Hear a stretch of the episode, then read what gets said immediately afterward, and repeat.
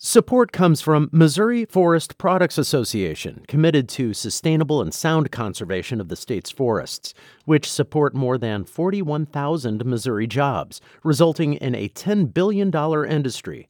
ChooseWood.com. This is St. Louis on the Air from St. Louis Public Radio. I'm Elaine Cha. In 2022, the top two items were neighborhood transformation and infrastructure. Uh, and that's why the city has rolled out a variety of programs ranging from a basic income program, free transit passes, rental and utility assistance, food assistance, childcare assistance, affordable housing, combating vacancy, building capacity for nonprofits in qualified census tracts and geographies that are disproportionately impacted by COVID. Earlier this month, St. Louis leaders announced that more than $20 million will be made available to nonprofits and community groups working to create economic mobility and opportunity in the city, particularly in historically marginalized communities. What could this funding do to support folks with projects of all shape and size and have lasting effects? Joining us to talk about who's eligible for the money, the types of community led projects they're looking to fund, and how its approach to city development is putting people first. We welcome Nahuel Fefer, Executive Director of the Community Development Administration for the City of St. Louis. Nahuel, welcome to the program. Thank you. It's a pleasure to be here. First of all, Neighborhood Transformation Grant. What is that? Yeah, so when the mayor's office did a survey of over 5,000 city residents back in April 2022, we broke needs up into a variety of categories. Uh, and one of those was neighborhood transformation. And it included neighborhood beautification, it included affordable housing, it included investments to combat vacancy. Um, and that wound up being the category that received overwhelming support, the most support out of all of them. Mm-hmm. And so, kind of building off of uh, what we heard from city residents, it's why we're so excited to release these $20 million in funds for application. And the the money itself, where is that coming from, um, and how are you planning to sort of check that it's doing what it was meant to do? Yeah, so this is a component of the city's allocation of ARPA funds, and specifically state and local fiscal relief funds. The city was awarded $498 million, and they need to be obligated by 2024 and spent by 2026. In order to ensure that they are doing uh, working uh, for the eligible uses, which are to respond to COVID 19 and its negative economic impacts, as well as to provide revenue replacement, uh, provide premium pay. And there's a couple other eligible uses sewer, water, broadband mm-hmm. infrastructure. But in order to ensure that, we have to provide quarterly reports to Treasury as well as annual performance reports where we provide an even deeper amount of, of data and outcomes, really mm-hmm. key performance indicators of what the money is doing. And in order to get all that information, we require all of our subrecipients, the entities that we award funds to, uh, to provide those those regular, uh, both fiscal and programmatic reports to us. Mm-hmm. Fiscal reports are about the money you've spent, programmatic reports are about the outcomes. So you'll be following it over time. Now, in terms of time, there is, uh, you know, the the request for proposals, as it were, is has been put out. Um, what about the St. Louis CD's approach to setting up this grant funding initiative, as it were, has centered what community members themselves say they want and need? Well, the first thing to emphasize is that this is really a uniquely flexible funding opportunity. We're not trying to be prescriptive here. We're really trying to crowdsource the best ideas within, of course, the ARPA eligibility parameters. So, what we've created are four big buckets affordable housing. The Treasury Department has been clear that that's a safe harbor. Under 80% AMI, uh, area median income, uh, is a safe harbor in terms of an eligible use of these funds. Similarly, combating vacancy uh, and transforming vacant lots from liabilities into assets, that's clearly there in the final rule building capacity for nonprofits in qualified census tracts and geographies that are disproportionately impacted by COVID. That's another key safe harbor in ARPA. So what we've done is we've taken those ARPA parameters and then shaped them to match the needs that we heard in the survey um, to create these four eligible use categories. The one, the last one that I haven't mentioned yet is home repair. We know that home repair is an extraordinary need, especially for seniors who want to age in place, and that if we don't expand our capacity to provide these home repair services, we're going to have a lot of vacant buildings on our hands. A lot more. So determining what those categories are was very much based then on what you were hearing from community members themselves. Absolutely. That's where we started and, and, and where we always start our appropriation process. Um, Before I was at CDA, I served as Mayor Jones' Director of Policy. And one of my primary task there was to focus on the appropriation of ARPA funds. And we started by convening a stimulus advisory board, listened to them for that first appropriation, and then proceeded to conduct deep engagement, again, a vote with over 5,000 responses, representing over 1% of city residents. Mm-hmm. Now, let's get to some specific examples within those four categories. What types of grant proposals are you hoping to receive?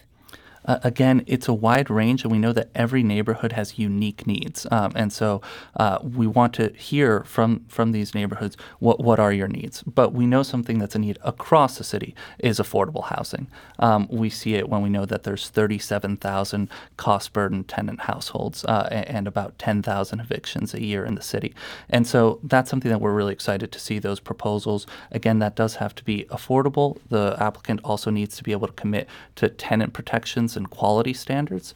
Um, and we're also going to be awarding bonus points uh, for projects in geographies with the highest need, projects near existing community assets, and also projects that are, are cost effective uh, and, and cost less than $100,000 per unit. Um, as well as uh, projects that have larger uh, unit sizes, because we know that there's uh, large families in St. Louis and, and a shortage of uh, three bedroom plus uh, apartments. So, one of the things that I understand is that the goal of this endeavor is to provide resources directly to households and individuals, that that is on some level something that you're trying to do. Um, and addressing something like affordable housing is um, that is a that's a big project, right? So I mean, opportunity is one thing, and then access is another. So you've, you talked about nonprofits that have been invited to submit proposals for the funding.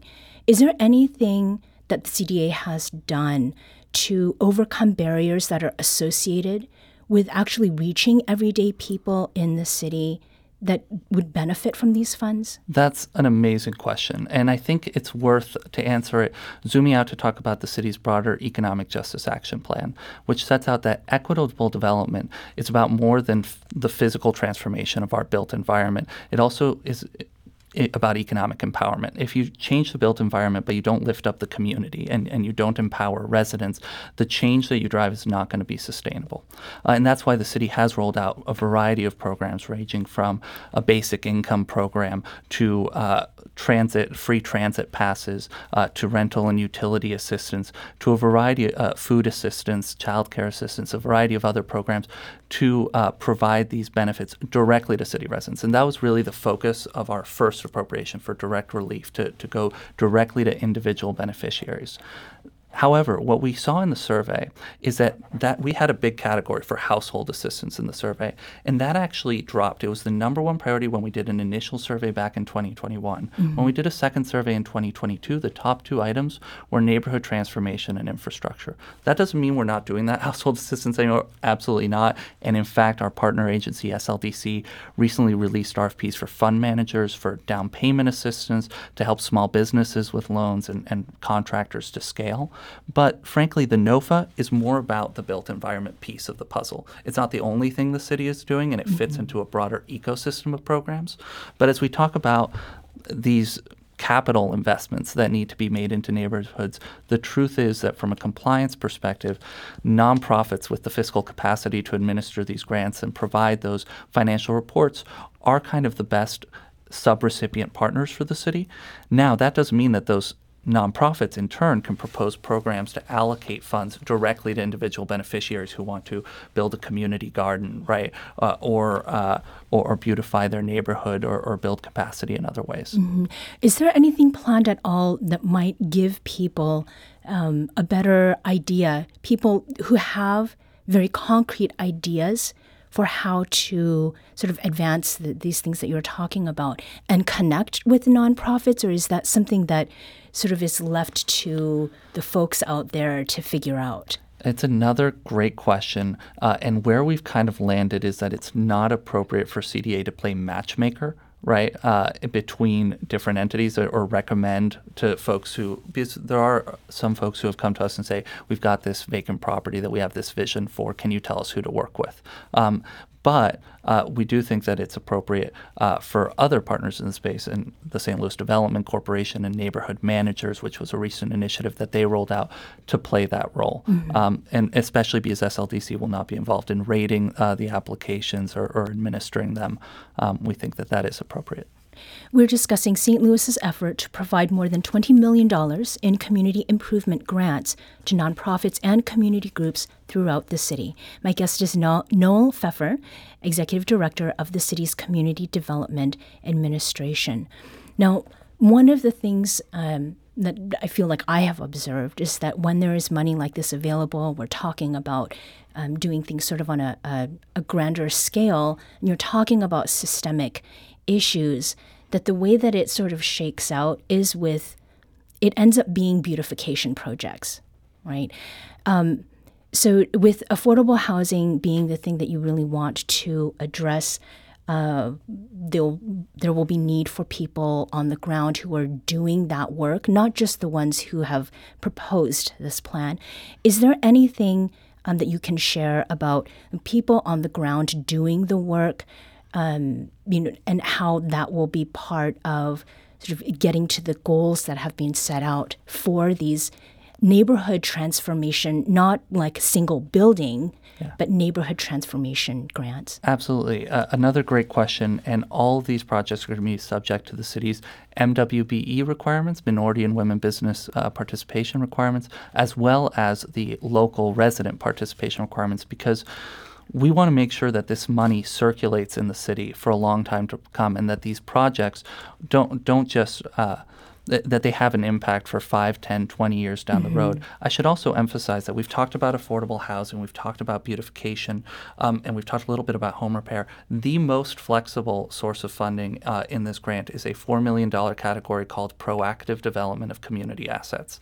And there are certain enumerated community assets that are in the ARPA final rule that we know we can fund with this, and those include health clinics, child care centers, grocery stores, and, and things to expand food access. But there are uh, potentially others, and we encourage applicants to tell us with data and experience and evidence hey, this is a, a need that my community has, and, and here's uh, the gap. Mm-hmm. Has this approach been used elsewhere? And if so, are there maybe a couple of other examples of um, of ways that the, the, money has been used. Um, you you mentioned health clinics, but are there ones that we're just not imagining now that have happened elsewhere or have come, you know, come to be elsewhere? I think one example that has been really instructive for us is Detroit, and I think in part uh, because of Detroit's history, uh, they received a large influx of money after the Great Recession and kind of had to to rebuild, and, so they've been where we are today, um, and we are currently in a position where our ecosystem has been starved of resources for so long that the very first thing we need to do is build the capacity to administer these. Um, and, and, that's why this also includes these capacity building grants. But one particular thing that Detroit does very, very well is home repair.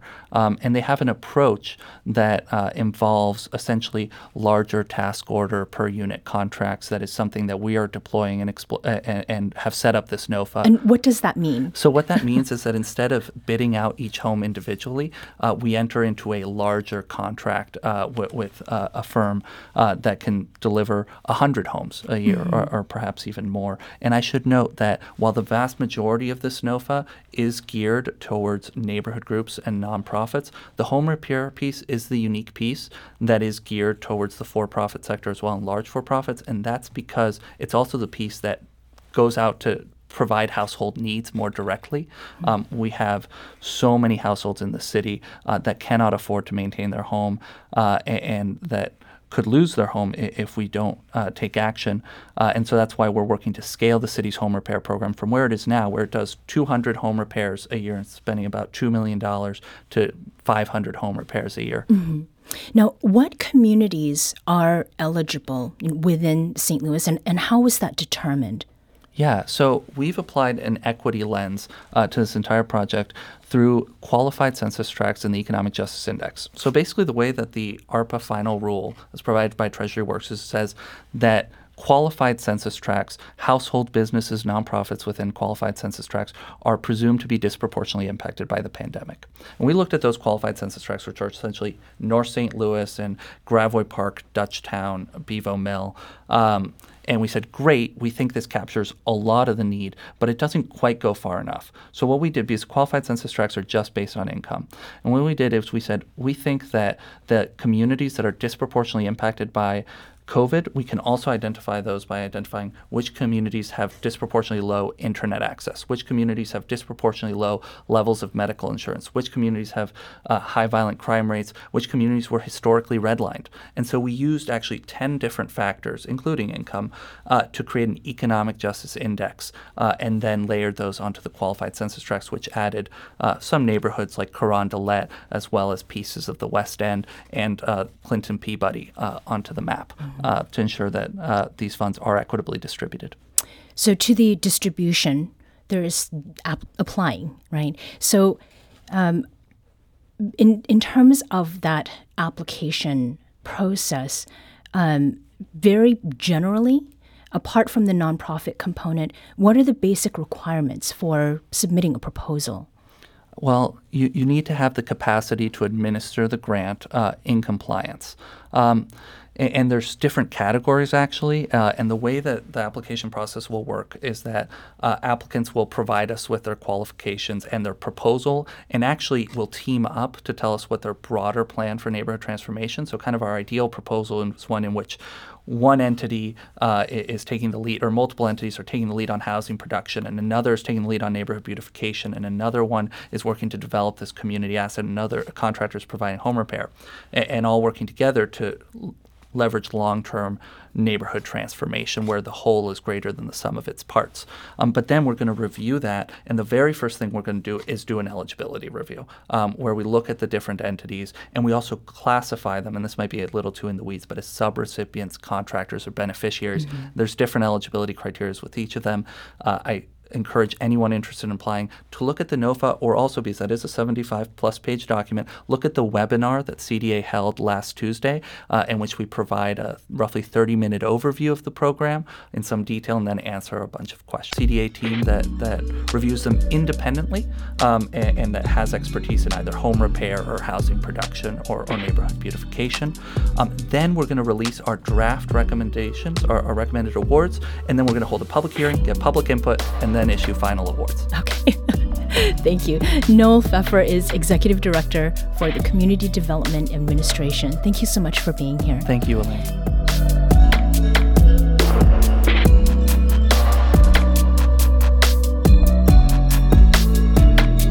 This episode was produced by Emily Woodbury. Audio engineering and podcast design by Aaron Doerr. Our production intern is Avery Rogers. Alex Heuer is our executive producer. St. Louis on the Air is a production of St. Louis Public Radio. Understanding starts here. Our podcast proudly supports St. Louis artists by using music from Life Creative Group.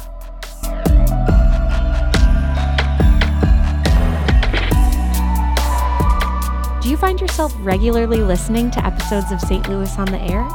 Suggest us to a friend you think might enjoy our conversations. And leave us a review and rating on Apple Podcasts on the App Store. It's the simplest way to help people discover our show. Thanks.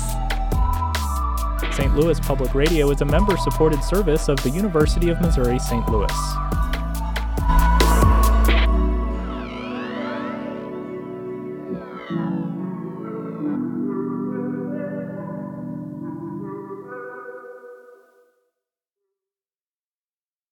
Support comes from the Missouri Forest Products Association, committed to conservation and careful management of the state's forests to make them more resilient and better habitats for wildlife.